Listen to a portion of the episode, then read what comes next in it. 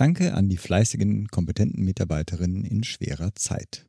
Unsichtbarer kleiner Virus zwingt und alle uns zur Einheit bringt, lässt weltweit uns das Gleiche tun, ja gegen ihn nicht auszuruhen. Wir wünschen, dass der Spuk bald endet, sich das Blatt zum Guten wendet. Das Impfen kommt gelegen, Aufregung dessetwegen. Anmeldung klappt per Telefon, Geduld und Kompetenz bekommt man schon. Per Taxi werd ich sicher hingebracht, bei Ankunft Türe aufgemacht und in Empfang genommen, Handhygiene und Kontrolle, immer langsam, nicht ins Volle. Je ein freundlicher Begleiter bringt mich immer weiter. Zu den einzelnen Stationen, die nette Ärztin ist geduldig, bleibt mir keine Antwort schuldig.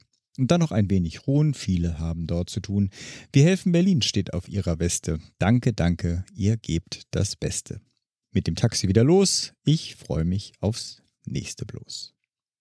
Die vierundneunzigjährige Barbara Magland dankt mit diesem Gedicht den Mitarbeiterinnen eines Berliner Impfzentrums und dem Team von Wir helfen Berlin, dass das alles organisiert.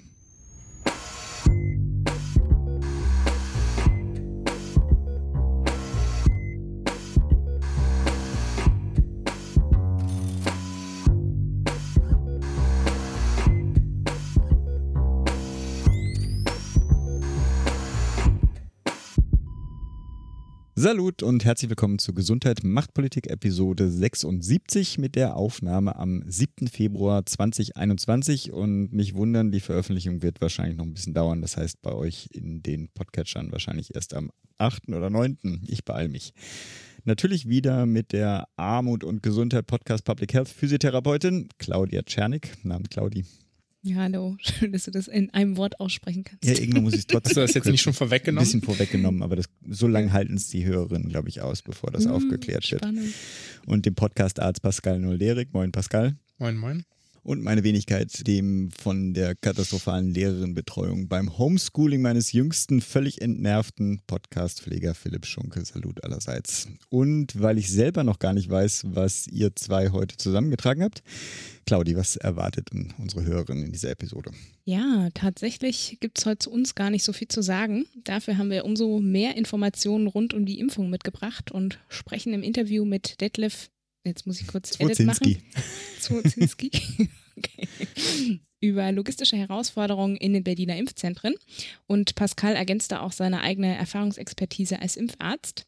Weitere Themen sind die Schulgeldfreiheit für Gesundheitsfachberufe. Pascal wird was zur Amtsarztquote berichten. Wie immer gibt es die Kurznews und Veranstaltungshinweise. Und am Ende gibt's vielleicht ein Morgs, vielleicht auch nicht. Lasst euch überraschen. Genau, halb neun. Mal sehen, ob ich das noch zulasse. Aber erstmal zu dir, Claudi. Ich habe ja schon ein bisschen angeteasert. Was hat es denn bei dir Neues ergeben? Genau, seit Mitte Januar habe ich eine neue Stelle und bin jetzt als Programmkoordinatorin für den Kongress Armut und Gesundheit mit tätig. Uh. Genau, Achtung, kleiner Werbeblock, denn der findet nämlich in diesem Jahr vom sechzehnten bis achtzehnten dritten rein digital statt. Und die Anmeldung wird, wenn alles klappt, fingers crossed, diese Woche freigeschaltet. Dann könnt ihr die neue Kongressplattform stürmen. Ja, wir sind voller Vorfreude und schon sehr gespannt, wie und ob das digitale Format auch angenommen wird. Ein Motto in diesem Jahr ist von der Krise zu Health in All Policies und die Themenfelder ranken sich entlang der fünf Handlungsfelder der Ottawa-Charta. Und Fokus ist eben, also thematischer Fokus ist insbesondere auch die Auswirkungen der Pandemie auf die gesundheitliche Chancengleichheit. Wer da Bock drauf hat, der Link dazu ist in den Shownotes. Wir können ja da auch bei den Links noch ergänzen, weil du bist ja nicht nur Programmkoordinatorin, sondern inzwischen dann auch Doppelpodcasterin bei dem Podcast Armut und Gesundheit, der Public Health Podcast, also auch zu empfehlen. Den Link packen wir natürlich auch in die Shownotes. Genau. Ja, ansonsten ist gar nicht viel Spannendes passiert. Ich erfreue mich gerade am Schnee. Und ich habe bei meinem Netto um die Ecke, ich glaube, die einzige und letzte Taz gekauft letztens und darin eine kleine Anekdote gefunden, die ich kurz noch bringen will zum Thema Impfen. Denn da war ein großer Leitartikel zu einer kleinen Bäckerei in Landshut, die jetzt Krapfen oder ich weiß nicht, wie ihr es nennt, Pfannkuchen, Berliner, wie auch immer, mit einer Spritze drin verkauft. Und in dieser Spritze ist eine Gin-Tonic-Füllung mhm. und die Leute können ihre Krapfen dann selber mit dieser Füllung impfen und die Bäckerinnen wollen damit was gegen die schlechte Laune tun. Und die Produktion musste wohl auch schon aufgrund der hohen Nachfrage erhöht werden. Also, also sieht auch, ja. Die Bilder muss man sich unbedingt angucken. Das sieht genau. großartig aus, wirklich. Ist auch so. Ich habe ja auch einen Link reingepackt. Ja, ich glaube, das ist vom Bayerischen Rundfunk, ja. so ein Video. Es sind auch so kleine genau. grüne Viren also, drauf auf dem oder so. Genau. Dinger, die Viren darstellen sollen. Ja. Ja, Pascal, was gibt's denn bei dir? Ja, ich habe eben tatsächlich nochmal in unsere alte Episode reingehört und das, was ich da gesagt habe, bestimmt immer noch. Ja, ist sehr viel Arbeit. Ist irgendwie nicht besser geworden in den letzten drei Wochen. Ich habe jetzt neben meiner Arbeit im Kreisimpfzentrum, von der ich schon berichtet hatte, jetzt auch ein paar Mal im mobilen Impfteam geimpft, auf, also im Pflegeheim. Ja, und ansonsten gibt's gerade nicht viel Spannendes außer Arbeit, Arbeit, Arbeit und eben anderes, weil ich das sozusagen on top auf meiner, zu meiner normalen Arbeit mache. Ansonsten kann ich hier aus dem Süden von Deutschland berichten. Hier ist kein Schnee, hier ist nur Wind und ein bisschen Regen. Aber das war ja auch sozusagen erwartet, diese, diese Spaltung von Deutschland in Schnee und nicht Schnee. Oder wie ich heute auf Twitter las, aber fand ich ja großartig, Flockdown. Ja, also, mhm. habe ich auch gefeiert. Er sagte, das ist echt ein, ein schöner Hashtag, ja, Flockdown für... für alle. Das ist natürlich jetzt auch total spannend, ne, zu beobachten. Also wird das, würde das jetzt sozusagen eine Woche anhalten, ja, zum Beispiel, sorgt das dann dafür, dass Infektionszahlen runtergehen, weil sich Leute nicht mehr treffen, oder sorgt das dafür, dass es Infektionszahlen eher hochgehen, weil sich Leute nur drinnen treffen? Ja, weil man sich draußen nicht mehr treffen will, bei minus neun Grad draußen. Ich meine, wäre interessant. Ja, das hm. kann man leider nicht so einfach beobachten, weil natürlich viele andere Faktoren reinspielen, aber ja, trotzdem gespannt, ob es vielleicht irgendeine Tendenz gibt. Und bei dir, Philipp? Ich will nur irgendwie durch die nächsten Wochen kommen, weil, das hatte ich auch, glaube ich, schon vertwittert, die ganze Homeschooling-Geschichte mich eigentlich nur fertig macht. Und deswegen packe ich jetzt weniger zu mir rein, sondern ich würde einen Service-Tweet für die Kolleginnen vom Übergabe-Podcast hier zitieren. Wer hat Interesse, ein Teil der Übergabe zu werden? Wenn du Lust auf Podcasten hast und die Pflege voranbringen willst und Social Media affin bist, dann melde dich bei uns. Der Link kommt in die Shownotes, falls jemand da draußen Bock auf Pflege, Bock auf Übergabe, Bock auf Podcast hat, kann man sich da bestimmt gerne melden.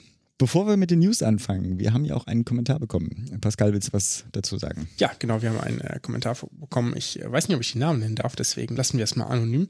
Von einer Person, die uns darauf hingewiesen hat, dass pharmazeutisch-technisches Personal, was ich ja erwähnt hatte in der letzten Episode, vielleicht erstmal so am Anfang, genau. Es geht um den Betrieb des Kreisimpfzentrums, hat die kommentiert und ich hatte ja erwähnt, dass es keine Vorgabe war, ab da pharmazeutisch-technisches Personal da zu haben zur Impfstoffaufbereitung. Und er hat erfahrungsgemäß aus ähm, Sachsen-Anhalt berichtet, dass das auch wunderbar mit M T As und Gesundheits- und äh, G U K, ich denke mal, das heißt Gesundheits- und Krankenpflegern ging und da sozusagen gute Erfahrungsberichte mhm. vorlagen. Und ich habe jetzt ja mittlerweile etwas mehr Erfahrung durch meine weiteren Einsätze im Kreisimpfzentrum als auch im mobilen Impfteam und kann sagen, das ist korrekt. Das äh, funktioniert wunderbar auch tatsächlich auch mit anderen angelernten Personen. Also es ist sicherlich gut. So war das übrigens auch bei unserem Start im Kreisimpfzentrum, dass da einmal Apotheker dabei war aus der Uniklinik, die damit Erfahrung hatten, das Personal eingelernt haben. Und dann kann man das äh, wunderbar da auch übergeben und die Aufgaben anders durchführen lassen. Vielleicht noch, woher das kam, meine Einschätzung, dass das total wichtig wäre oder dass ich gedacht habe, dass das total wichtig wäre. Ich habe ja zwischen den Jahren, das hatte ich auch hier im Podcast erzählt, zunächst in der Uniklinik Frankfurt geimpft. Und da sind die Impfdosen natürlich vom pharmazeutisch-technischen Personal aufgezogen worden, weil das da einfach die Apotheke geliefert bekommen hat und dementsprechend die Pharmazeuten selbst gemacht haben. Ich hatte mir das ja auch angeguckt und fand den Prozess tatsächlich gar nicht so einfach und dachte, das ist schon gut, wenn das da die Fachkräfte machen. Aber es stimmt, dass wenn man da entsprechend geschult wird, vorbereitet ist, dann kann man das auch woanders übertragen. Genau, und ich würde sagen, dann gehen wir auch schon ab zu den News. Juhu, und ich fange gleich mal mit einer Good News an, nämlich für... für zumindest alle Gesundheitsfachberufe oder in Ausbildung befindende Gesundheitsfachberuflerinnen in N R W, denn es gibt da seit dem ersten Januar zweitausendeinundzwanzig eine Schulgeldfreiheit für Schülerinnen der Ergotherapie, Logopädie, Physiotherapie, Podologie, pharmazeutisch-technischen Assistenz und medizinisch-technischen Assistenz. Das Land übernimmt da ab sofort an der jeweiligen Ausbildungsstätte erhobene Schulgeld zu hundert Prozent und wie schon angekündigt rückwirkend zum ersten Januar zweitausendeinundzwanzig. Ja, die Schulgeldfreiheit ist ja ein zentraler Punkt, der von Branchenvertreterinnen seit Jahren gefordert wird, um diese Ausbildung wieder attraktiv zu machen und so auch dem Fachkräftemangel in den Gesundheitsfachberufen entgegenzuwirken. In der Pflege ist ja die Ausbildung kostenlos und die Azubis der Pflege bekommen ja auch eine Ausbildungsvergütung, eine tariflich geregelte.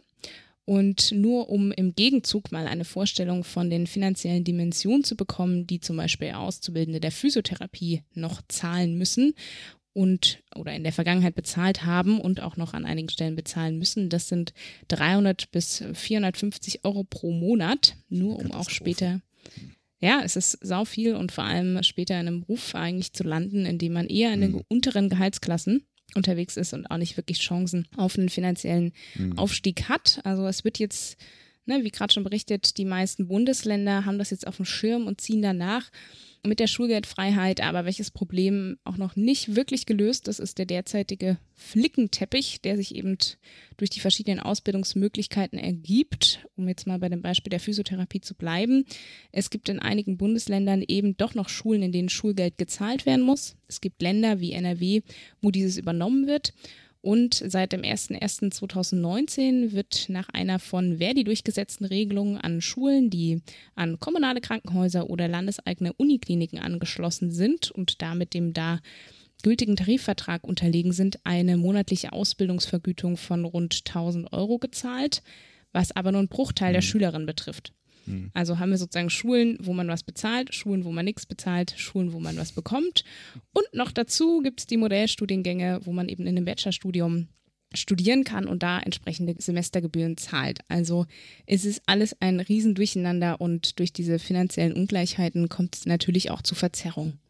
Hm. Genau, so viel dazu. Hattest du nicht gesagt Good News? Achso, die Good News ist das. Ich wollte gerade sagen, ja, ich habe es mir aufgelöst. Zu jeder Good News gibt es auch eine Kritik. Pascal, zu dir. Ich werde probieren, einen Rundumschlag um das Impfen zu geben. Und das ist gar nicht so einfach, das irgendwie gut zusammenzufassen. Es gibt da ja mittlerweile sehr viele verschiedene Quellen und ganz viele Texte, die dazu schon geschrieben wurden. Es gab einen Impfgipfel und so weiter und so fort. Worauf ich gerne hinweisen möchte, weil ich es einfach recht schick und übersichtlich finde, ist das impf dashboard punkt de. Das ist vom Zusammen gegen Corona, also vom B M G. Und da sieht man immer einen aktuellen Stand.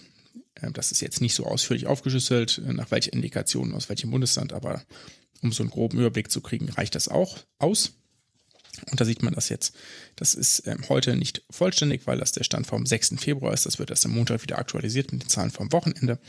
Aber aktuell sind hier Stand sechster Februar, also gestern waren es drei Millionen hundertsechzehntausendeinhundertzweiundzwanzig verabreichte Impfdosen.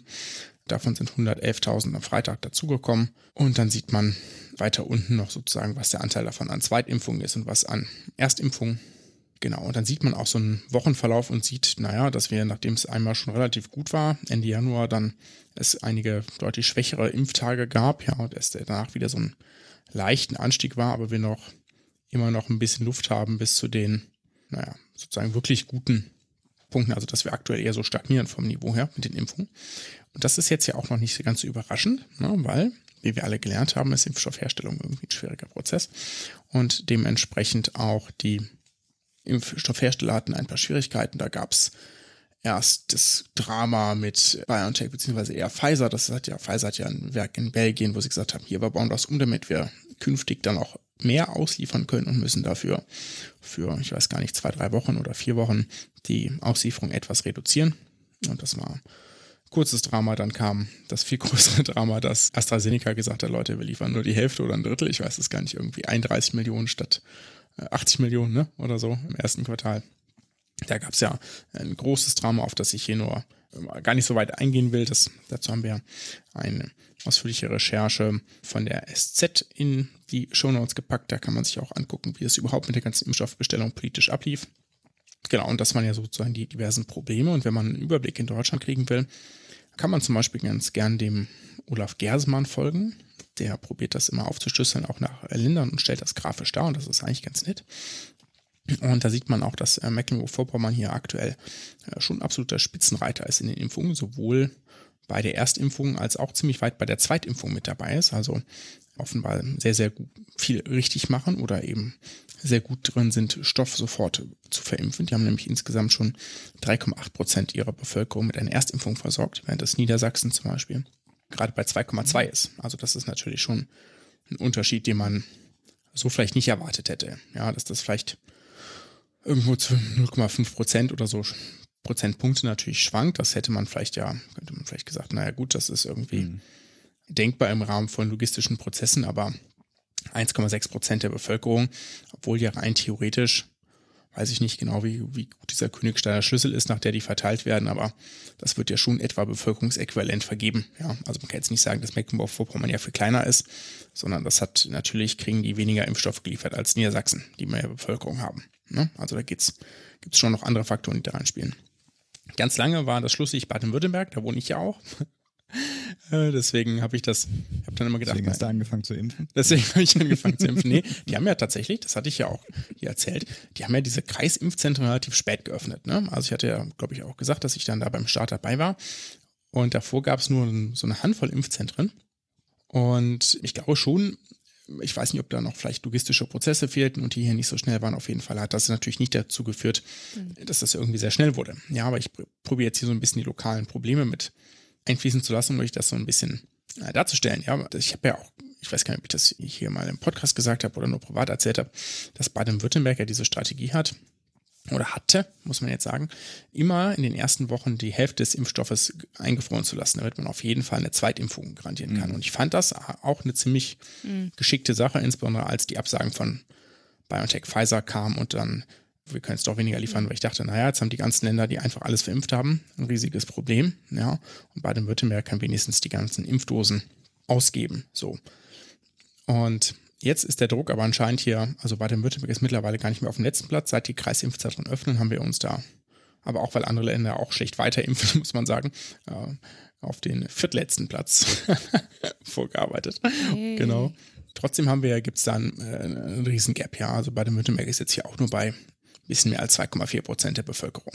Ja, aber ist doch immer die Frage, ob man da so einen Wettbewerb draus machen Nö, muss. Ne? Das also gar nicht. Ich mein, das gar, aber sicherlich. Ähm, gar kein Wettbewerb, ne? Aber man kann sich ja fragen. Alles also, Wettbewerb. Wo steht Berlin nochmal? Selbst, selbst wenn jetzt MacPom und Rheinland-Pfalz vielleicht totale Ausreißer sind, ja, würde man ja doch erwarten, dass man zumindest ein ungefähr ähnlich, ähnliches ne? Tempo mhm. hat. So. Und wenn das nicht der Fall ist, dann kann man sich ja fragen, naja, wenn die anderen so viel schneller sind und jetzt sozusagen nicht massiv abfallen, weil sie alle Dosen verimpft haben, sondern auch offenbar noch weiter impfen können mit den Dosen, was ist denn dann sozusagen, wo ist das Problem in der Logistik? Ja, also was klappt denn hier nicht, ja, ja. Ne, lokal? Und es war ja schon so, das habe ich ja auch aus Privatnachrichten mitbekommen, dass dann zum Beispiel N R W, die ja auch besonders schlecht dastehen, ja, äh, nämlich auf dem vorletzten Platz, nämlich dann einfach mal ganze Kliniken nicht geimpft wurden, weil die plötzlich keinen Impfstoff hatten, weil sie diese Lieferung ja einkalkuliert hatten für diese Kliniken und die dann aber zurückhalten mussten, mhm. um Zweitimpfung durchzuführen. Oder ich weiß das von meiner mhm. Schwester aus Schleswig-Holstein, die sind auch relativ weit vorne mit dabei, weil die einfach allen Impfstoff rausgejubelt haben, den sie bekommen haben. Und dann ähm, die Zweitimpfung meiner Schwester auf äh, Tag äh, einundvierzig strecken mussten von, von einundzwanzig. Ja? Genau, und erst, da frage ich mich, ist das ob gut, das wirklich ne? also, gut ist. Ne? Genau, weil zweiundvierzig ja. ist ja das Zeitfenster. Ja, das kann man schon auch. Mhm. Dann hofft man einfach mal, dass das jetzt nicht schief geht. Ne? Also da gibt es sicherlich unterschiedliche Betrachtungsweisen. Ja? Großbritannien impft ja generell erstmal nur die erste Dosis, deswegen sind die auch so super schnell dabei. Ne? Aber da gibt es ja sozusagen viele Faktoren, die da reinspielen. Und ich finde das sozusagen das vorsichtige Tempo gar nicht fand das gar nicht verkehrt und finde das immer noch nicht verkehrt, aber jetzt rückt auch Baden-Württemberg davon ein bisschen ab, um alle Termine, die nämlich jetzt schon vereinbart sind, einhalten zu können. Ja, und die wagen sich da so ein bisschen an die Reserve und können mit den, naja, mit jetzt den sozusagen kalkulierten Impfdosen trotzdem jede Zweitimpfung garantieren, sagt zumindest das Sozial- und Gesundheitsministerium hier in Baden-Württemberg. Mhm.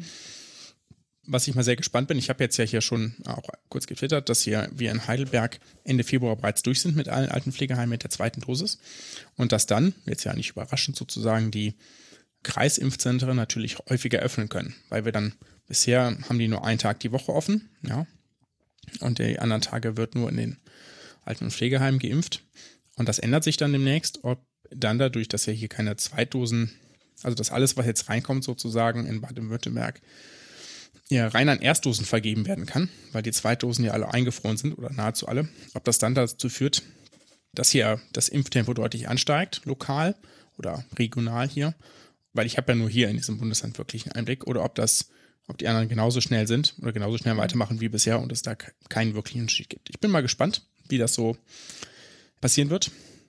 Genau, wir packen auch einen Link rein für, das ist sehr wahrscheinlich, also ich will jetzt hier mal keine Versprechung machen, ja, weil nachher geht doch irgendwas schief.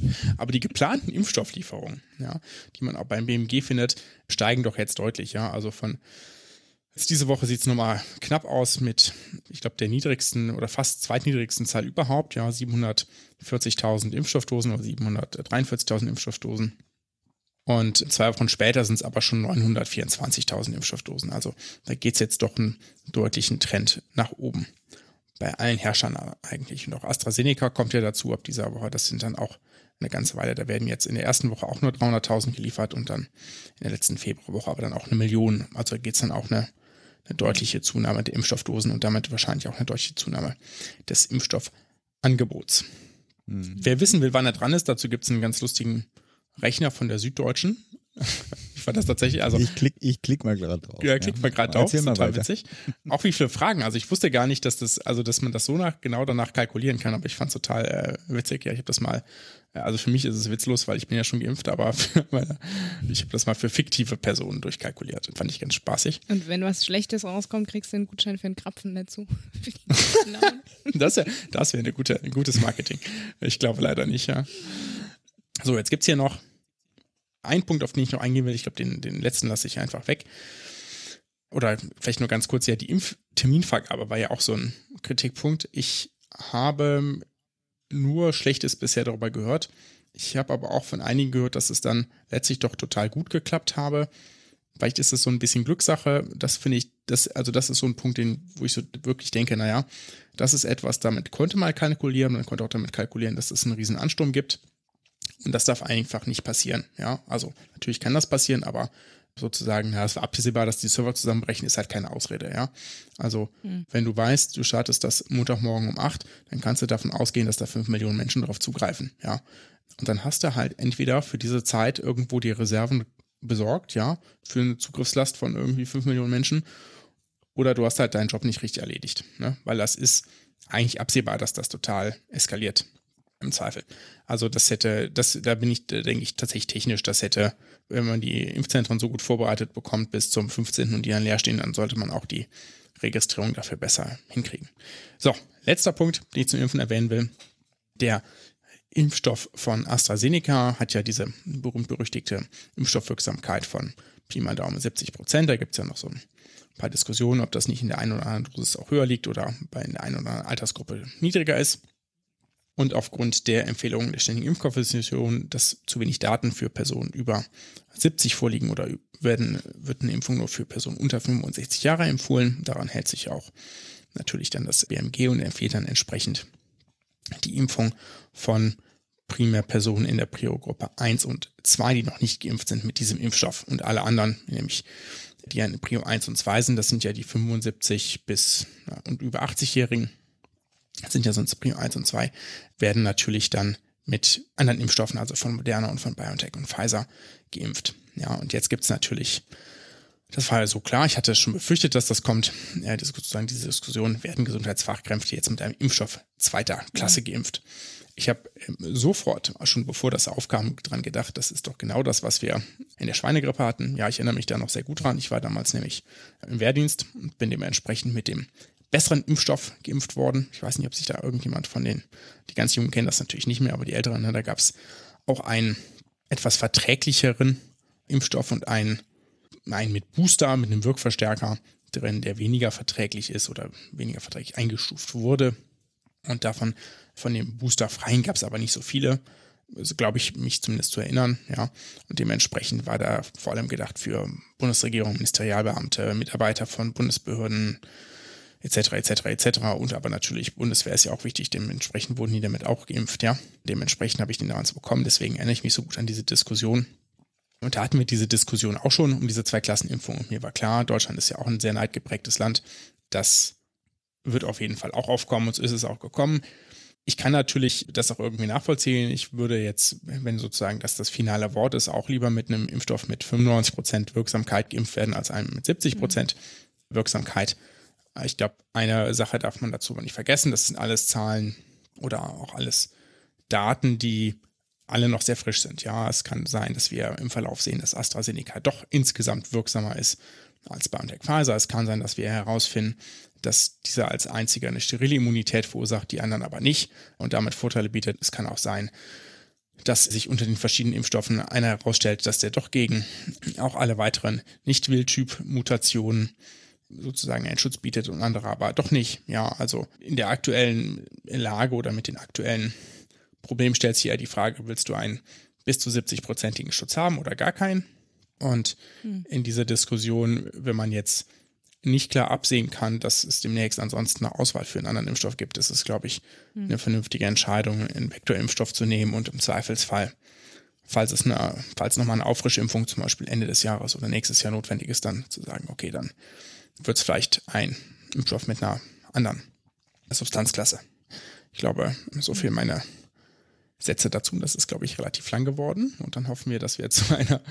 Ich muss sogar noch länger machen. Ich habe nämlich gerade das Ding durchgeklickt. Ah ja, bitte, bitte. Und ich bin, erzähl mal, wann bist du dran? Nee, das Ding ist ja, augenscheinlich habe ich einfach nie daran gedacht, ich kümmere mich ja um meinen Vater. Ja, damit bist du früher dran. Das ist ja... ja du ist ja kümmerst dich Hammer. um eine pflegebedürftige Person, damit bist du Prio-Gruppe zwei. Das, genau. genau, sehr schön. Okay, mein, mein, mein Leben ist gerade deutlich besser geworden, muss ich sagen, mit dieser Aussicht. Ich, ich hatte irgendwie mit Sommer gerechnet, von daher war ich glücklich, dass ich hier vorher schon... Ja, nee, nee, nee, das ist schon... Das ist schon. Also ich empfehle das jedem. Den Link packen wir in die Shownotes. Danke, Pascal, für den Hinweis. Claudi, du hattest einen Veranstaltungshinweis. Genau, ein Veranstaltungshinweis zu Pettenkofer spricht. Das ist nämlich ein interaktives, persönliches Gesprächsformat mit bekannten Personen aus dem Bereich Global Health. Und das hat zum Ziel, dem interdisziplinären deutschen Nachwuchs im Bereich Public und Global Health mögliche Karrierewege und Berufsfelder aufzuzeigen. Das Ganze geht eineinhalb Stunden und soll eben in persönlichen Geschichten über Erfolge, Misserfolge, die beleuchtet werden sollen, auch eine diverse Bandbreite an Karriereoptionen aufzeigen. Die Zuhörenden und Zuschauenden haben da auch die Möglichkeit, die Frage zu stellen. Und der Auftakt dafür findet am Donnerstag, den achtzehnten Februar von achtzehn Uhr dreißig bis zwanzig Uhr statt mit Doktor Andrea Ammon. Sie ist seit Juni zweitausendsiebzehn Direktorin des Europäischen Zentrums für die Prävention und die Kontrolle von Krankheiten. Also wer da Lust zu hat, den Link für die Anmeldung packen wir euch in die Shownotes. Genau, das war mein Veranstaltungshinweis. Dankeschön. Pascal, du hast gefährliche Tendenzen. Genau, die ich nicht in die Kurznews reinpacken wollte, obwohl es eigentlich hier eine kürzere News ist, aber irgendwie hat sie den Weg nicht nach unten gefunden. In Sachsen-Anhalt hat der Landtag jetzt eine, ähm, nach der Landarztquote, die wir hier auch schon kritisch diskutiert haben, eine Amtsarztquote auf den Weg gebracht, ja, weil nur sieben von zehn Arztstellen im öffentlichen Gesundheitsdienst in Sachsen-Anhalt derzeit besetzt sind, also fehlen ungefähr dreißig Prozent, haben die jetzt sich überlegt, naja, wenn wir schon Plätze reservieren im Medizinstudium für Menschen, die danach auf dem Land arbeiten sollen, machen wir das auch für Amtsärzte und Amtsärztinnen. Und das sind zwei Komma acht Prozent der Studienplätze werden dafür reserviert. Ich habe mal nachgerechnet, das müssten zwölf bis dreizehn Plätze sein, die dann, wenn es gut läuft, nach sieben Jahren ihre Weiterbildung beginnen, um dann in elf Jahren auf dem Amt zu sein, also als Amtsarzt eingesetzt werden zu können.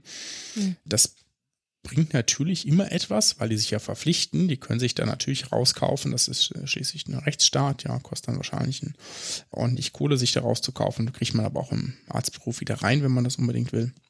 Ja, ich halte ja von so Vorauswahl nicht besonders viel. Es gibt natürlich wahnsinnig viele, die sich darauf bewerben, weil das Medizinstudium an sich total beliebt ist, ja, es gibt ja immer, oder ich weiß gar nicht, was die aktuelle Quote ist, aber zuletzt waren es so ja, ungefähr fünf Bewerber auf einen Platz, als ich das das letzte Mal nachgeguckt hatte. Sprich, du wirst immer Menschen finden, die sagen, naja, ich bewerbe mich auf jeden Fall, selbst wenn ich es gar nicht will, weil das ist meine einzige Chance. Das ist eine weitere Chance, hier reinzukommen in das Studium. Ja. Und nehmen dafür auch in Kauf, vielleicht danach zu arbeiten oder davon überzeugt zu sein oder eben zu sagen, im Zweifelsfall kaufe ich mich da raus. Ne? Weil so ein Studium im Ausland, was man ja im Zweifelsfall sonst machen kann, ist ja auch nicht gerade günstig. Ich glaube, es gibt total engagierte Personen im öffentlichen Gesundheitswesen, auch oder die sich auch junge Kolleginnen und Kollegen, die sich dafür interessieren. Ich glaube, es gibt andere Faktoren, die man da eher verbessern kann in der ähm, Ausbildung und in der Weiterbildung und natürlich vor allem auch in der Bezahlung im öffentlichen Gesundheitsdienst. Da verweisen wir nochmal auf die Episode mit Ute Teichert, deren Episodennummer wir natürlich spontan nicht parat haben. Wenn du gerade raussuchst, kann ich an dieser Stelle auch einfach mal Werbung dafür machen, Public Health Absolvierende in die Gesundheitsämter zu stecken. Die sind nämlich eigentlich dafür ja, perfekt. Ja, aber nicht als Amtsarzt. Nein, nicht für die amtsärztlichen Aufgaben, aber, aber auch einfach können wir mehr die Zugänge. Reinmachen. Warum eigentlich nicht? Das ist ja schon das Problem, dass die Amtsarztaufgaben so formuliert sind, dass sie von Ärzten nur ausgeführt werden können. Genau. Die meisten Aufgaben oder viele Aufgaben da drin brauchen keine, kein Medizinstudium. Die könnten auch einen guten Epidemiologen gebrauchen. Ja, aber es gibt nun mal ja auch ein paar ah, Sachen, ja. die ärztliche Aufgabe sind. Ja, ja, aber das muss halt der genau, Amtsarzt ja. nicht sein. Naja, für die amtsärztlichen Aufgaben, die sozusagen ärztlich übernommen werden sollen, können, dürfen, Die soll natürlich weiterhin von Ärztinnen ausgeführt werden, aber für viele andere Punkte sind einfach Public Health Absolvierende zum Teil sogar besser ausgebildet.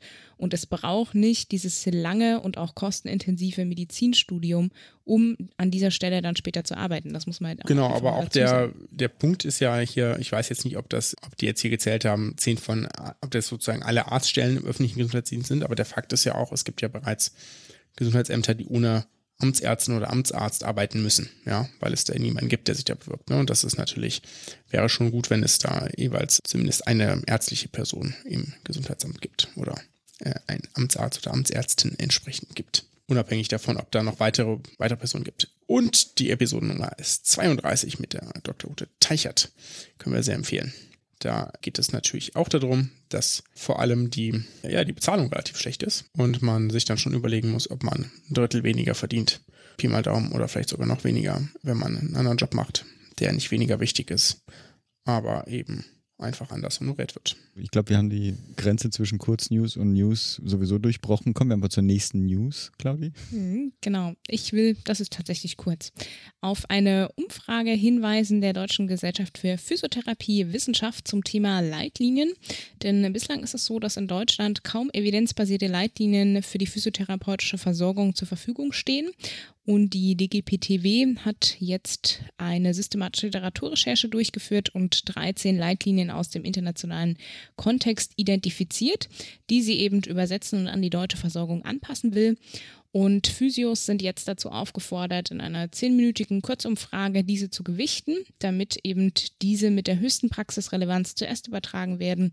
Und den Link dazu packen wir euch in die Shownotes. Ja, ich habe noch eine Kurznews, einfach weil ich es interessant fand. Die Techniker Krankenkasse hat Zahlen dazu veröffentlicht, wie denn das Kinderkrankengeld nachgefragt wurde. Also es erinnert euch vielleicht, also besonders die Personen mit Kindern erinnern sich daran, dass Corona-bedingt das Kinderkrankengeld deutlich ausgeweitet wurde und man jetzt doppelt so lange Kinderkrankentage in diesem Jahr nehmen kann, um zum Beispiel Kinder betreuen zu können, die jetzt nicht in eine Betreuung gehen können, also nicht in die Schule oder nicht in den Kindergarten zum Beispiel.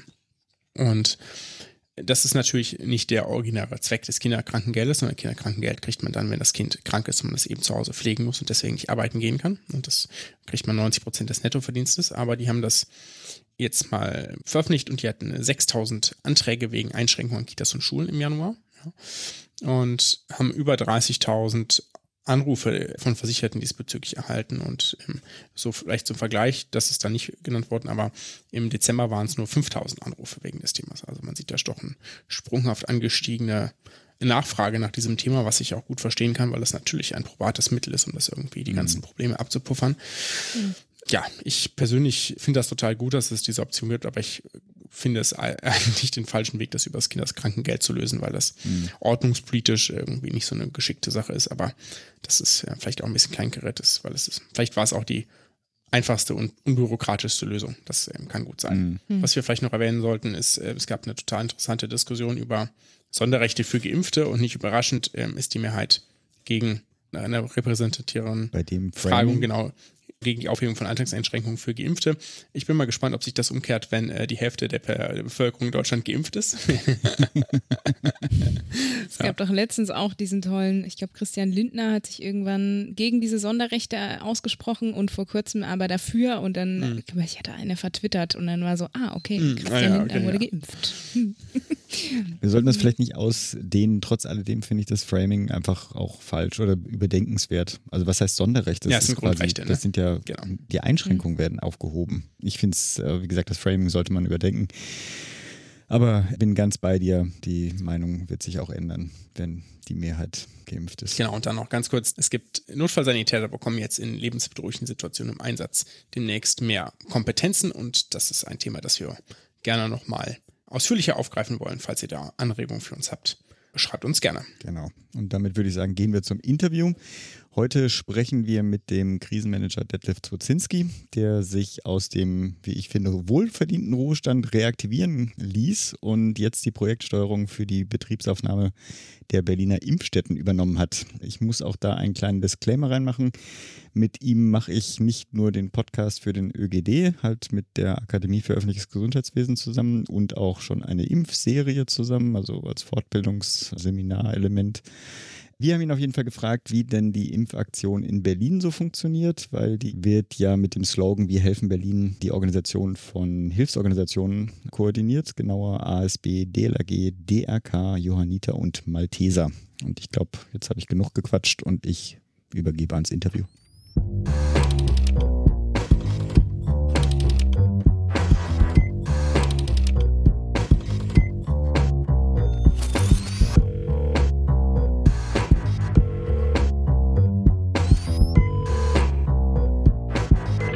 Also nach achtzig Millionen Fußballtrainerinnen und achtzig Millionen Virologinnen im letzten Sommer macht es ja gerade den Anschein, als gäbe es bald achtzig Millionen Expertinnen für Impflogistik. Dabei ist es ja durchaus viel komplexer, als angenommen wird. Wenn Sie mit fachfremden Personen oder auch Politikerinnen sprechen, was ist denn da das größte Missverständnis? Naja, das größte Problem ist, glaube ich, dass immer erwartet wird, dass alles umsetzbar ist, was man sich da so ausdenkt. Und da mhm. fangen dann meistens die Probleme an. In den Entscheidungsprozessen sollten eben einfach auch mal die Leute einbezogen werden, die es dann tatsächlich umsetzen müssen. Das scheint mir im Augenblick das größte Problem zu sein. Es besteht dann eine Erwartungshaltung, die die Politik hat. Diese Erwartungshaltung wird dann natürlich auch in der Öffentlichkeit formuliert. Und die Entscheidungen werden ja hier häufig auch in Nachtsitzungen getroffen von politischer Seite und dann wird das am nächsten Tag eben der Öffentlichkeit vorgestellt und dann muss man gucken, mhm. wie man es umsetzt und dann fangen eigentlich die Probleme an. Mhm. Das also im Prinzip diejenigen, die umsetzen, in die Entscheidungsprozesse stärker mit einzubeziehen, das wäre, glaube ich, jetzt eine ganz gute Maßnahme. Wir haben daraus für uns die Lehre geschlossen, wir müssen so flexibel und wir sagen auch mal dazu generisch aufgestellt sein, um all diese Wünsche entgegenzunehmen. Das gelingt uns mhm. ganz gut, aber es wäre leichter, wenn man es andersrum machen würde. Mhm. Ja, der politische Druck ist ja auch massiv gerade, ne? Ja, aber dem muss man sich ja auch nicht unbedingt aussetzen. Also wenn man Projekte mhm. macht, muss man einfach mit Drucksituationen umgehen, egal wo sie herkommen, vielleicht auch von der Politik. Aber wir sind ja in Berlin nun in der vorteilhaften Lage. Wir haben eine Vertragssituation mit der Senatsverwaltung. Das ist erstmal eine fachliche Ebene. Da ist alles geklärt. Und von daher unterliegen wir jetzt nicht direkt einer politischen Drucksituation. Kann man nicht so sagen.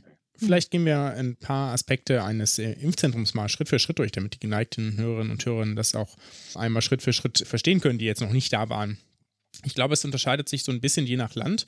Aber es gibt schon ein paar grundsätzliche Einheiten, was ja auch Sinn macht. Zum Beispiel immer etwas, wo registriert wird, dann wo die Aufklärung stattfindet. Die Impfung ist davon üblicherweise getrennt. Und dann gibt es noch einen Bereich für die Nachbeobachtung oder eine Einheit für die Nachbeobachtung. Vielleicht erstmal zu den, um die Dimensionen sich vorstellen zu können. Wie viel Platz wird denn dafür benötigt und wie richtet man so eine Fläche her, damit da überhaupt bis zu sechshundert oder auch noch mehr Impfungen pro Tag möglich sind?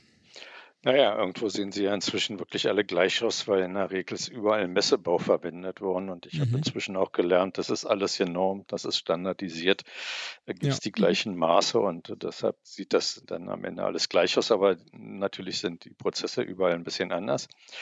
Andererseits gibt es auch eben durch die Fortbildung, die wir gemacht haben, aber auch dadurch, dass das Bundesgesundheitsministerium da mal so eine Handlungsempfehlung herausgegeben hat, durchaus Standardabläufe. Es fängt eigentlich immer an mit einer Einlasskontrolle. Die meisten Länder haben ja doch ein gezieltes Einladungswesen, dass auch eben vorne immer die Berechtigungsprüfung stattfinden muss. Das ist eben das Problem der Priorisierung. Man muss eben wirklich prüfen, darf derjenige da rein. Im mhm. Augenblick vor allen Dingen natürlich Personen aus Pflegeheimen. Ja, damit sind wir ja irgendwo gestartet und die dort arbeiten und jetzt eben dann sehr, sehr viel aus der älteren Generation. Und bei der hatten Sie das eigentlich, dass sich äh, Personen äh, probiert haben vorzudrängen? Also wir hatten das bei uns jetzt, ich glaube nicht absichtlich, aber es waren so zwei, drei, die da mit einer Bescheinigung standen, wo vom Arbeitgeber bescheinigt wurde, dass sie zur Prio eins gehören würden. Aber wenn man das genau genommen hat, ist das leider doch nur zwei und damit noch nicht dran. Ja, das gibt es immer wieder. Es gab auch Leute, die sind eben einfach hingekommen, weil sie dachten oder irgendwo gehört hatten, man kann da hinkommen. Das ist ein, das ist ein bisschen Tagesgeschäft leider. Das ist auch keine angenehme Tätigkeit für die Leute vor Ort, dass man eben auch hier und da Personen abweisen muss. Das gehört leider dazu und das macht die Situation natürlich auch so schwierig. Das trifft vor allen Dingen das Sicherheitspersonal natürlich, weil die machen die Einlasskontrolle. Die checken auch eben Personalausweis, gibt es da eben irgendwie auch Erkältungssymptome. Bei uns wird da Fieber gemessen, auch das ist immer unterschiedlich. Und dann geht es eben hinein in den ersten Wartebereich in der Regel, weil wir wollen ja Stausituationen vermeiden.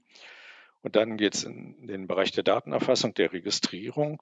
Das ist in den Ländern unterschiedlich geregelt. Es gibt manche, die geben die Dokumente im Vorfeld aus und mhm. andere füllen sie dann eben direkt aus. Da gibt es die einzelnen Unterschiede. Es gibt übrigens auch immer wieder neue Dokumente. Gerade jetzt für AstraZeneca mhm. sind neue Dokumente notwendig. Die sind heute an die Länder wohl verteilt worden.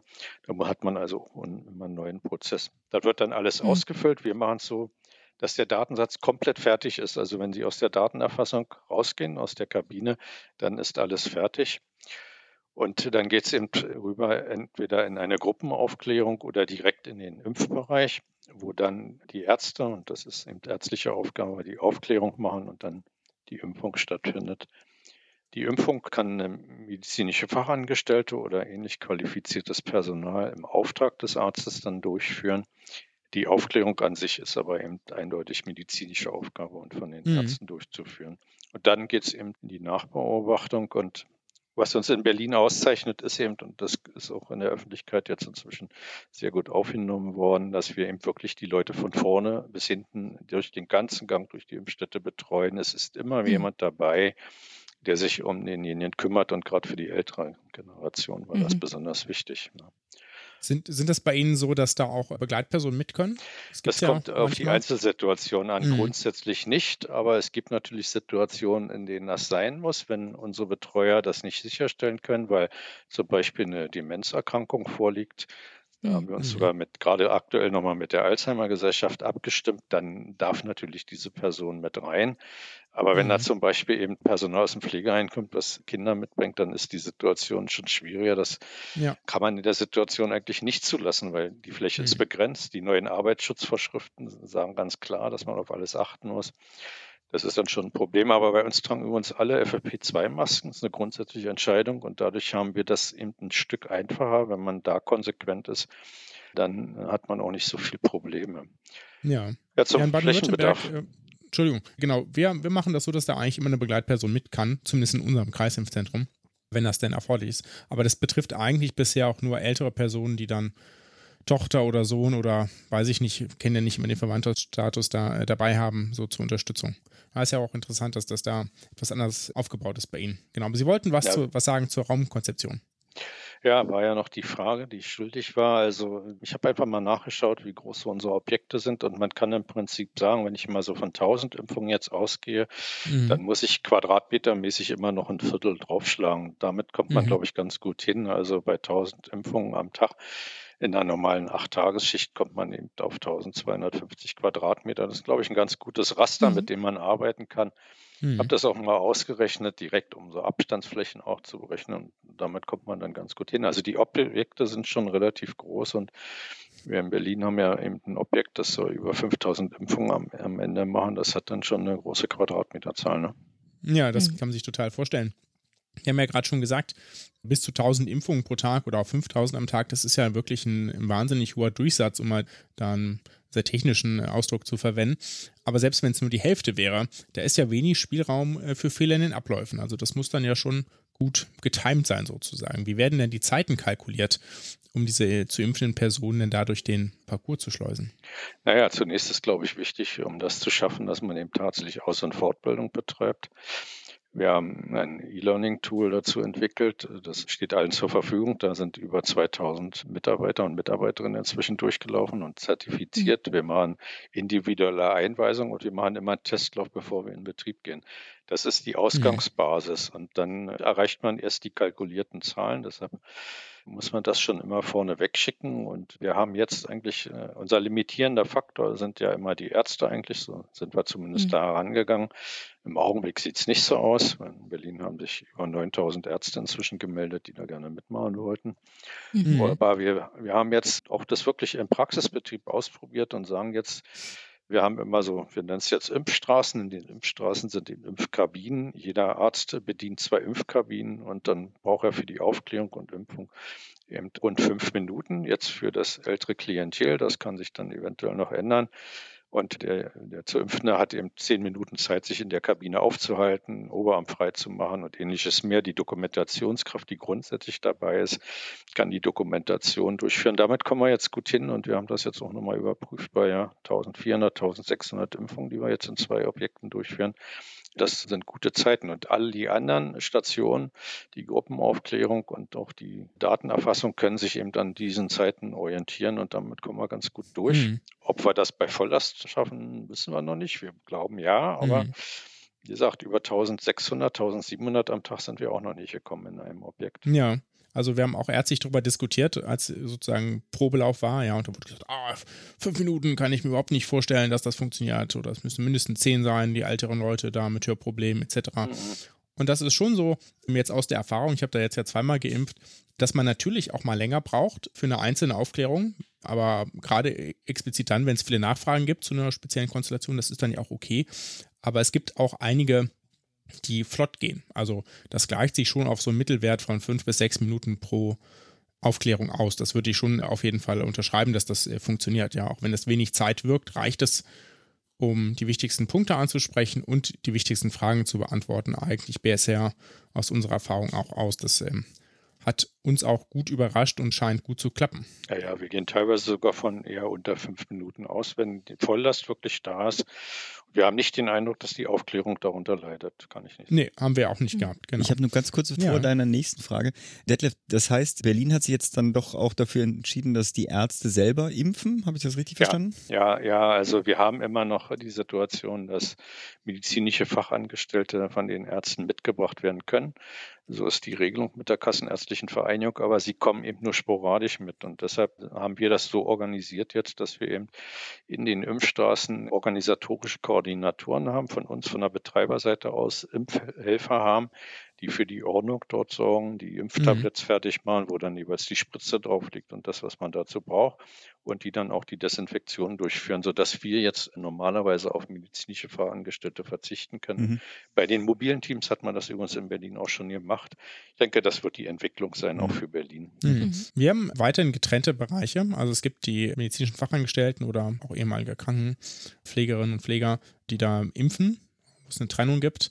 Das sind auch, glaube ich, wir haben ungefähr genauso viele Impfkabinen wie Aufklärungskabinen. Bin mir jetzt gerade nicht ganz sicher, wie es da im Zentrum aussieht. Mhm.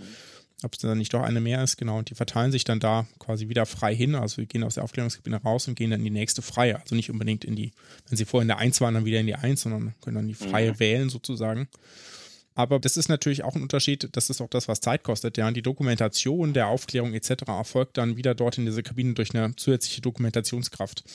Das ist sicherlich, oder fände ich sicherlich auch sinnvoller geregelt, wenn die Dokumentation auch direkt in der Arztkabine stattfinden würde, zumindest über die Aufklärung. Also muss ja da Zeitpunkt angeben, ja. zum Beispiel doch Kontraindikationen oder wenn die aufgetreten sind, müssen angegeben werden oder doch zum Beispiel einer meiner Antikoagulation, was Auswirkungen auf die Prozedur bei der Impfung hat. Das finde ja. ich ein bisschen ungeschickt geregelt, aber das liegt daran, dass wir nicht mehr Computer haben vom Land. Naja, wir haben, das ist zum Glück nicht unser Problem gewesen. Ich hatte ja auch erst den Ansatz, die Bereiche zu trennen, aber wir sind im Prinzip hm. jetzt ganz froh, diese Dokumentations- und Betreuungskraft, ich sage ganz bewusst auch Betreuungskraft, die übernimmt hm. eben nach der Gruppenaufklärung oder in der Datenerfassung den zu Impfenden, begleitet ihn dann hm. wirklich durch den Impfprozess, dokumentiert bei uns komplett elektronisch mit dem Tablet. Manche gehen dann auch natürlich mal zu Bruch und so, aber das funktioniert wirklich relativ gut inzwischen. Hm. Und sie ist dauerhaft eben dabei und der Arzt ist quasi der Springer, der zwischen zwei Kabinen hin und her springt und der eigentliche Peaks, das muss man ja auch ehrlich mal sagen, der ist wirklich extrem kurz. Das ist genau. irgendwas ja. unter dreißig Sekunden und deshalb dort einen eigenen Bereich aufzumachen, wo dann der zu Impfende wechseln muss, das hat mich am Ende dann doch überzeugt, dass das nicht sein muss und deshalb sind wir mit dem Modell jetzt eigentlich sehr zufrieden. Also wir würden das jetzt auch immer so machen wollen. Mhm. Ja, ist auf jeden Fall spannend, dass das doch so unterschiedlich funktioniert, aber ja trotzdem offenbar beides mit einem hohen Durchsatz klappt. Letzte ja. Frage vielleicht, um das Impfzentrum grundlegend zu verstehen. Wir haben jetzt schon gemerkt, man braucht doch eine Reihe an Personal, man braucht Leute bei der Registrierung, Begleitpersonen, vielleicht auch Security und natürlich Personen, die, als, die dort ärztlich sind, die den Impfstoff aufbereiten et cetera et cetera. Das sind ja doch einige. Können Sie uns vielleicht sagen, jetzt für Berlin natürlich, wer da bei Ihnen, was sozusagen die Hauptgruppen sind und wie viele davon an so einem klassischen Tag im Einsatz sind? Ja, das ist sehr, sehr unterschiedlich. Also ich kann mal vorneweg die Zahlen nennen, die wir benötigen werden, wenn wir komplett in Betrieb sind mit sechs Zentren und zwanzigtausend Impfungen am Tag. Dann besetzen wir rund eintausendzweihundert Funktionen am Tag. Mhm. Und aufgrund eines Zweischichtbetriebes, den wir sehr häufig dann dort fahren, der wäre ja dann auch durchaus ausweitbar, wenn wir merken, man kommt mit den Zeiten nicht hin, werden wir am Ende in Berlin in den sechs Impfzentren bis zu dreitausend Personen beschäftigt haben. Und da sind die Ärzte und das pharmazeutische Personal und das Sicherheitspersonal nicht mit eingerechnet. Also das ist dann schon eine ziemliche Größenordnung. Im Augenblick sind irgendwas unter sechshundert Personen im Augenblick personell gebunden. Wir stellen aber jetzt dann natürlich, wenn jetzt mehr Impfstoff kommt, auch gleich wieder mehr ein. Und die Mitarbeiter, die kommen aus höchst unterschiedlichen Bereichen. Sie sind ehrenamtlich, hauptamtlich tätig. Unser Projekt wird ja nur von fünf Hilfsorganisationen in Berlin getragen. Mhm. Und da kommen natürlich einige aus dem Bereich der Hilfsorganisationen, aber es gibt auch ganz unterschiedliche intelligente Regelungen. Wir haben einen, die große Veranstaltungshalle Arena, die wird in vor allen Dingen von Leuten aus dem Veranstaltungsbereich getragen. Da sind Disc-Jockeys drin, Veranstaltungsmanager, eine ganz äh, bunte die Sorgen Gruppe. Für die Stimmung dann, ja. Ja, das ist, äh, wa- das ist Wahnsinn. Ich habe auch mit einigen wirklich gesprochen. Die sind total begeistert. Da sind auch Bundeswehrsoldaten immer noch dabei. Ich habe inzwischen mhm. auch gehört, es soll schon persönliche Verhältnisse zwischen Disc-Jockeys und Bundeswehrsoldatinnen und Soldaten geben. Und das ist also eine ganz bunte Mischung von wahnsinnig engagierten Leuten, die generationsübergreifend da arbeiten. Flugbegleiter haben wir noch dabei. Wir haben auch ein Zentrum, da sind viele Studenten immer wieder da. Und dann gibt es auch immer wieder noch das Modell, mit Zeitarbeitsfirmen zum Teil zusammenzuarbeiten, weil einfach die Spitzenlast dann natürlich über Zeitarbeitsfirmen abgedeckt wird. Also eine ganz, ganz bunte Mischung an Leuten, die ja bei uns dann hauptamtlich angestellt werden. Das ist ein professionelles Projekt hier aus ganz unterschiedlichen Passionen, muss man sagen. Und, und da gibt es ganz tolle Storys, muss ich auch sagen, wenn man die so hört. Das ist schon sehr interessant. Hm. Schön, wahrscheinlich der einzige Ort, wo Menschen in Kontakt kommen können. Na, das könnte so sein, aber durch die F F P zwei Maske geht das eigentlich ganz gut. Aber das ist einfach ein tolles Bild, wenn ein Bundeswehrsoldat hm. eben eine neunzigjährige da unterhakt und dann durch die Impfstätte begleitet oder die Veranstaltungsmanagerin, die mir sagt, hier wird wirklich, wir haben wieder Verständnis für die alte Generation gewonnen. Es geht einem dem ins Herz hinein direkt, wenn man mhm. das so hört. Das, ich hoffe ja so ein bisschen, wir bewirken was für die Dauer und nicht nur für kurze Zeit. Ja, ja, ja, ja wir haben ja auch wär's. bei uns immer eine Reihe an Reservisten und ich glaube tatsächlich auch Berufssoldaten bzw. Soldaten auf Zeit. Tolle, tolle Empathie, aktiv. muss ich sagen. Also empathisches ja. Verhalten von, von den Bundeswehrsoldaten und Soldaten. Sensationell. Selbst in Testläufen machen die das. Hm. Also wirklich, ich bin sehr begeistert, aber von allen. Ja. Durch, durch die Bank von allen. Schön, ja, was waren denn, wenn Sie das sagen können und wollen, Startschwierigkeiten, aber eben auch, wie ist denn jetzt so die erste Zwischenbilanz? Ja, fange ich mal mit dem richtig Positiven an. Die Zwischenbilanz ist schon total super, muss ich sagen, weil, wie gesagt, es, wir hätten nie gedacht, dass wir das, was wir uns so als Ziel gesetzt haben, als Hilfsorganisation, ich spreche ja hier, obwohl ich nicht Mitglied einer Hilfsorganisation bin, aber ich spreche für die Hilfsorganisation und kann mich da auch wirklich gut mit allem identifizieren. Das ist ein wahnsinnig tolles Projekt, weil dieses, dieses Feedback so super ist. Gedichte von neunzigjährigen als Dankeschön, das kriegt man im normalen Leben eben nicht so.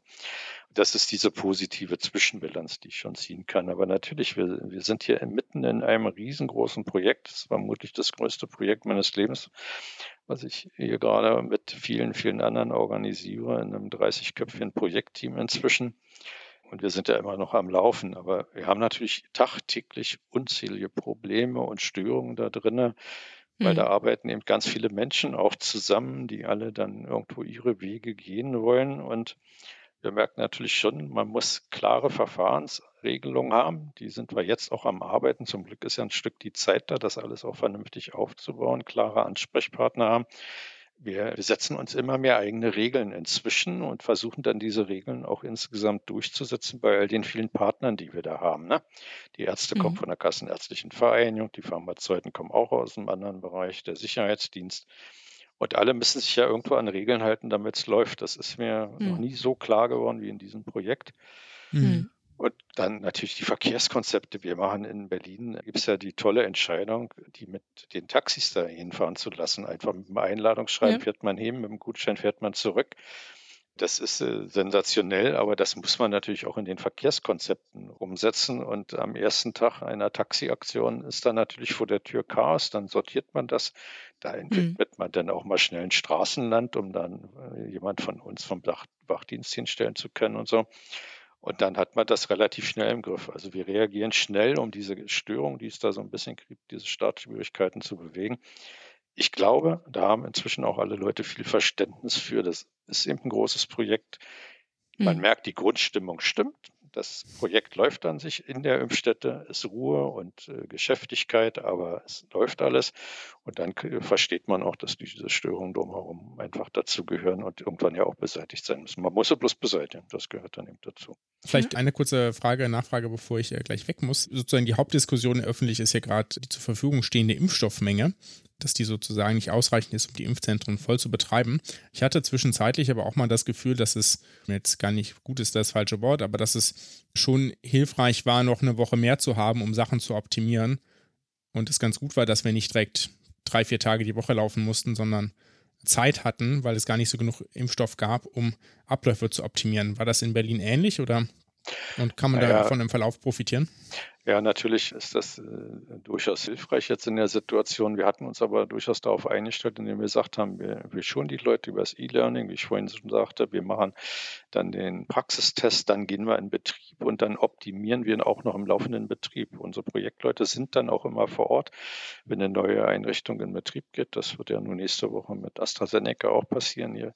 Hm. Und äh, dann betreuen wir diesen Prozess dauerhaft. Und wir haben es allerdings auch wirklich geschafft, in einem letzten, der letzten Impfstätte, die hochgefahren worden ist, da sind jeden Tag dann zweihundert Leute mehr gekommen. So wird das auch bei AstraZeneca jetzt vermutlich sein. Und dann fährt man relativ schnell auch hoch und dann funktioniert das auch ganz gut. Aber natürlich ist es hilfreich. Also das, ich kann es mir nicht vorstellen, dass wir von einem Tag auf den nächsten in Berlin in sechs Impfstätten zwanzigtausend Leute geimpft hätten. Das ist organisatorisch vollkommen unmöglich. Und wer sagt, er hätte das geschafft, dem hätte ich es nicht geglaubt. Und deshalb ist das natürlich schon eine sinnvolle Maßnahme, das so zu machen. Ja, ich muss leider weg. Ich wünsche noch viel Spaß und bedanke mich ganz herzlich. Ciao, ciao. Ciao. Detlef, du hast ja damit jetzt nichts direkt zu tun. Aber hast du ein Update zu der Taxisituation bei euch? Naja, das geht eigentlich relativ schnell immer. Es ist eben so, dass auch im Taxigewerbe ja eine große Konkurrenz eben da ist. Ich weiß nicht, wie viele Taxen wir in Berlin haben, aber mehrere tausend sind es schon. Und die machen ja im Augenblick wirklich alle eben kein Geschäft, das ist eben so. Und wenn dann eben da so ein Markt sich auf einmal auftut, dann sind sie alle da. Und man stelle sich einfach mal vor, fünfhundert Taxis fahren auf einen Ort hinzu, das kann nirgendwo in der Welt funktionieren. Das ist ja auch, man muss es auch mal sagen, die, die Taxi-Aktion ist grundsätzlich für Berlin in zwei Tagen organisiert worden. Dass man das abstimmt mit der Taxi-Innung, mit dem Taxiruf, mit, mit all den Dingen drumherum. Das macht man auch alles zum ersten Mal. Und dafür finde ich es eigentlich schon ganz gut, wenn dann es gelingt, nach ein, zwei Tagen vor einer Impfstätte das so zu sortieren, dass das äh, ganz gut läuft. Also deshalb, ich empfinde das als einen normalen Prozess, diese kleine Chaosphase. Und ja, es hat, es hat ja auch keinem geschadet. Man muss es doch auch mal deutlich sagen. Es war für die Leute eher toll und gut. Und ich habe auch mhm. gehört, dass sich die Taxifahrer wahnsinnig individuell um unsere neunzigjährigen da gekümmert haben, sich mit denen für die mhm. Rückfahrt verabredet haben und alles mehr. Da gibt es ja auch schöne Storys dabei. Es ist ja nicht nur dieses, dieses Gewusel vor einer Impfstätte, sondern es sind ja auch die schönen Storys, die immer dazu gehören. Aber die kommen nicht in die Medien gefühlt. Also ich doch, in Berlin, so. doch, in Berlin, in Berlin ja. kommen sie auch in die Medien immer wieder. Es gibt ganz, ganz viele Leserbriefe in die Zeitungen. Es gibt ganz viele persönliche Briefe, die irgendwo ankommen und mhm. die uns dann weitergereicht werden. Wie gesagt, das, ihr Dicht einer vierundneunzigjährigen dürfen wir auch publizieren. Das, das sind einfach schon tolle Storys und das erreichen die Zeitungen auch und deshalb, da gibt es auch ein positives Feedback. Das ist schon ganz schön.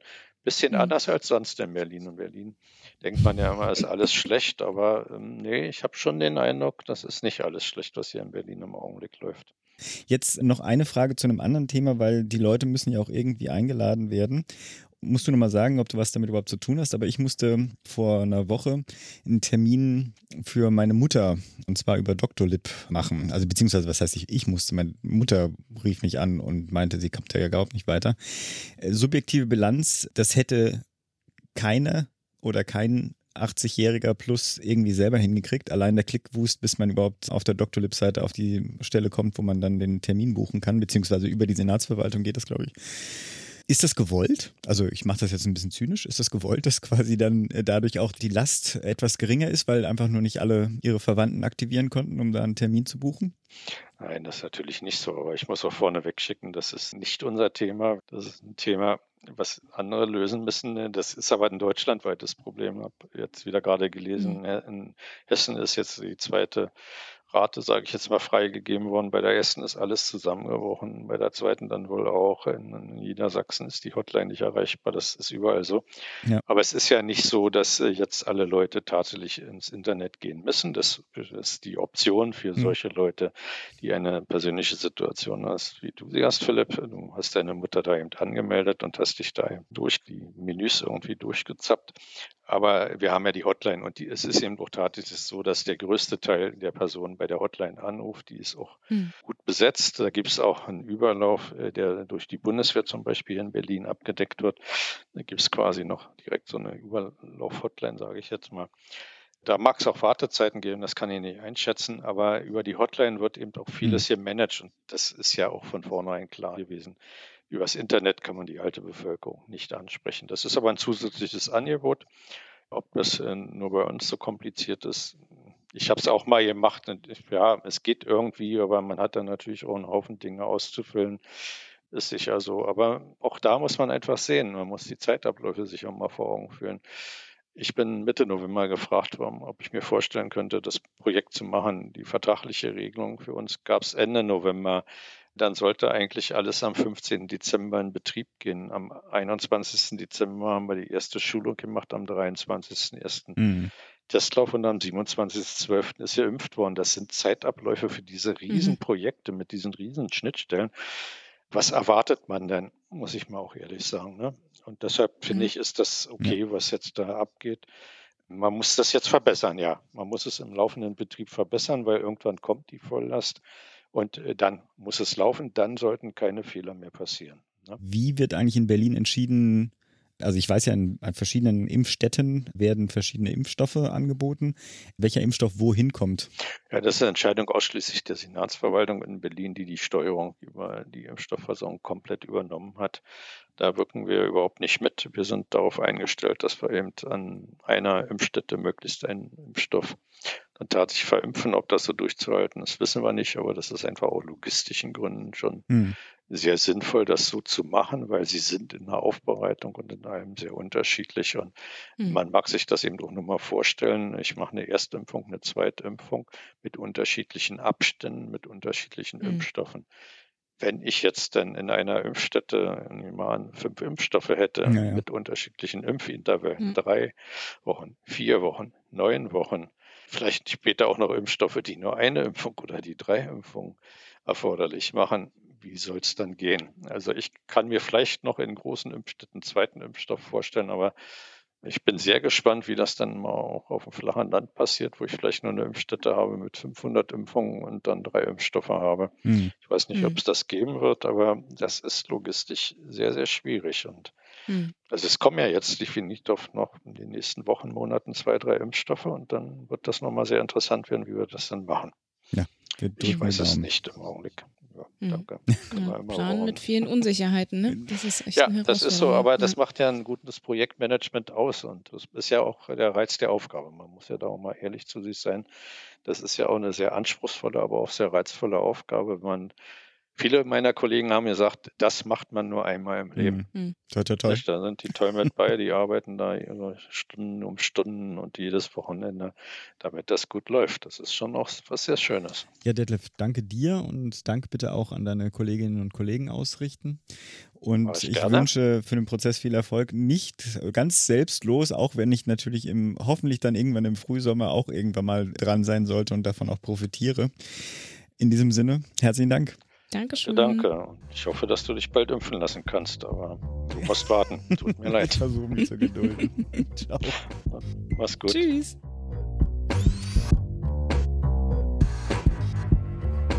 Ja, sehr viel Informationen zum Impfen und jetzt habe ich gerade freudig entdeckt, dass Pascal doch noch einen Murks hat und ich würde einfach sagen, wir gehen jetzt zum Murks. Today's doctors, drugs, and medical devices truly work medical miracles. But there are some as phony as a three dollar bill. Ich habe ein Paper mitgebracht, das ich vor ein paar Wochen schon vorbereitet habe. Und zwar heißt das Pantoprazole in Patients at Risk for Gastrointestinal Bleeding in the I C U. Das ist ein Paper, das ich schon vor sehr langer Zeit mal für diesen Podcast rausgesucht habe und dann nie bearbeitet habe. Es kann sein, dass es da mittlerweile ein neueres gibt, das würde ich nicht ausschließen. Es ist nämlich bereits vom sechsten Dezember zweitausendachtzehn. Es ist aber trotzdem ein interessantes Paper und ähm, wenn jemand dazu Neueres weiß, gerne mir schreiben. Ich schaffe ja nicht alles zu lesen, was so oft was so rauskommt. Und die geneigte Hörerschaft weiß ja schon, dass ich Protonpumpeninhibitoren, kurz P P I, etwas kritisch beäuge, vor allem weil die oft und dauerhaft verschrieben werden und ja, sich sowas historisch selten als sinnvoll herausgestellt hat, wenn das alle kriegen. Ja, ich kann aber nicht sagen, ob das wirklich, also wir wissen einfach noch nicht, ob das wirklich langfristig ein Problem ist oder ob das nicht auch super verträglich ist und gar kein Problem war. Deswegen ist es aber auch interessant, sich dazu immer wieder mal Arbeiten anzugucken. Und hier, ich glaube, das ist auch ein frei verfügbares Papier, vor allem weil es mittlerweile auch schon so alt ist. Vielleicht ganz kurz nochmal für die Historie. P P I sind tolle Medikamente für die richtige Nutzergruppe. Menschen mit einer Magenschleimhautentzündung oder mit einer chronischen Schleimhautentzündung wurde früher nicht selten doch mal ein Teil des Magens entfernt bei dauerhaften Beschwerden, wenn die Schmerzen unerträglich worden waren. Und diese O Ps sind durch die Einführung dieser Substanzgruppe super selten geworden und dementsprechend ist es ein Glücksfall für viele Menschen, auch mit starkem Sodbrennen et cetera. Mhm. Ist das schon mal ganz gut. Mhm. Mittlerweile gibt es aber ganze Patientengruppen, die das erhalten. Zum Beispiel Patienten auf der Intensivstation, weil man ja denkt, naja, die haben ja einen hohen Krankheitsstress, ja, dementsprechend erhöhtes Risiko für stressinduzierte gastrointestinale Blutung. Und daher wird dann da eine Prophylaxe empfohlen und mit Protonpumpeninhibitoren durchgeführt. Es gibt dafür aber wenig Evidenz für diese Prophylaxe. Und daher gab es das Stress Ulcer Prophylaxis in the Intensive Care Unit Trial. Und das war ein multinationales Trial und äh, Multicenter, also in Dänemark, Finnland, Niederlande, Norwegen, Schweiz, U K, mit insgesamt dreiunddreißig Intensivstationen zwischen Januar zweitausendsechzehn bis Oktober zweitausendsiebzehn. Also eine ziemlich umfangreiche Studie. Und die Patienten wurden eins zu eins zu entweder Pantoprazol in dem Fall oder Placebo randomisiert. Genau. Und es mussten Teilnehmer mindestens einem Risikofaktor für eine klinisch relevante gastrointestinale Blutung sein und sie erhielten vierzig Milligramm Pantoprazol oder Placebo pro Tag bis zur I C U-Entlassung oder natürlich Tod. Und das ist ganz spannend, weil die haben tatsächlich nach wirklich wichtigen Outcomes geguckt, also jetzt nicht so irgend so ein Composite-Endpoint, der irgendwie so ein bisschen klinisch fraglich ist, sondern die haben das was genommen, das was wirklich wichtig ist, nämlich das Primär-Outcome war Tod nach neunzig Tagen. Also überlebst du wirklich länger? Naja, das ist ja die spannende Frage, ne? Also bringt es dir wirklich etwas? Und dann haben sie sich natürlich ein paar sekundär definierte Outcomes angeguckt, sowas wie klinisch relevante gastrointestinale Blutungen, äh, Clostridium-diffizile Infektionen, das ist so ein Spezialfall mit P P Is, genau, und eben noch ein paar weitere Erkrankungen. Und insgesamt sind dreitausendzweihundertachtundneunzig PatientInnen eingeschlossen worden. Davon haben eintausendsechshundertfünfundvierzig ähm, Pantoprazol erhalten und eintausendsechshundertdreiundfünfzig Placebo. Und davon konnten dann die allermeisten auch nachverfolgt werden. Die meisten lagen sechs Tage auf der Intensivstation. Soweit, so gut. Und das Primär-Outcome war, dass es einunddreißig Komma eins Prozent Tote und in der Pantoprazol-Gruppe gab und dreißig Komma vier Prozent bei Placebo. Das ist kein signifikanter Unterschied. Hm. Und auch in den vordefinierten Subgruppen gab es keinen signifikanten Unterschied. Also zum Beispiel bei der Einnahme von Blutgerinnungshämmern, ja, also Antikoagulantien. Man würde ja, hätte ja doch gedacht, so rein von der Logik her, dass jemand, der durch eine Blutverdünnungseinnahme, also mit Blutverdünner Einnahme äh, doch ja ein höheres Risiko hat für eine klinisch relevante Blutung zum Beispiel und darunter dann auch zu versterben zum Beispiel. Ne? Mhm. Und dass da dann zumindest in dieser Gruppe sicherlich P P Is einen Überlebensvorteil bieten, das äh, ist nach, diesem, nach dieser Studie aber nicht der Fall. Wo es aber natürlich einen Unterschied gibt, und das ist jetzt auch nicht ganz überraschend, weil das ja sozusagen der Primärzweck ist, ist bei der klinisch relevanten Blutung, die finden unter Pantoprazol seltener statt als unter Placebo. Es gibt Ansonsten sind klinisch relevante Ereignisse, also alle zusammengenommen, unter Pantoprazol aber nicht häufiger als unter Placebo oder seltener. Also es gibt keinen Benefit, aber auch keinen Schaden. Ist trotzdem also frage ich, ob man seine eigenen Verordnungsroutinen da nicht überarbeiten sollte auf der Intensivstation und sich dann sagt, okay, es gibt vielleicht bestimmte Patientengruppen, wie zum Beispiel mit einer Vorgeschichte von schweren Blutungen oder eben mit einer hohen Dosis Einnahme von Antikoagulanzien oder so, wo man sagen kann, naja, hier gibt es doch vielleicht irgendwie eine zumindest theoretisch begründbares Risiko, was ich irgendwie ausschalten möchte, aber eine Einnahme für alle Patienten auf der Intensivstation rechtfertigt das sicherlich nicht. Mhm. Dankeschön. Sind wir durch? Sind wir durch. Dann danke ich euch beiden.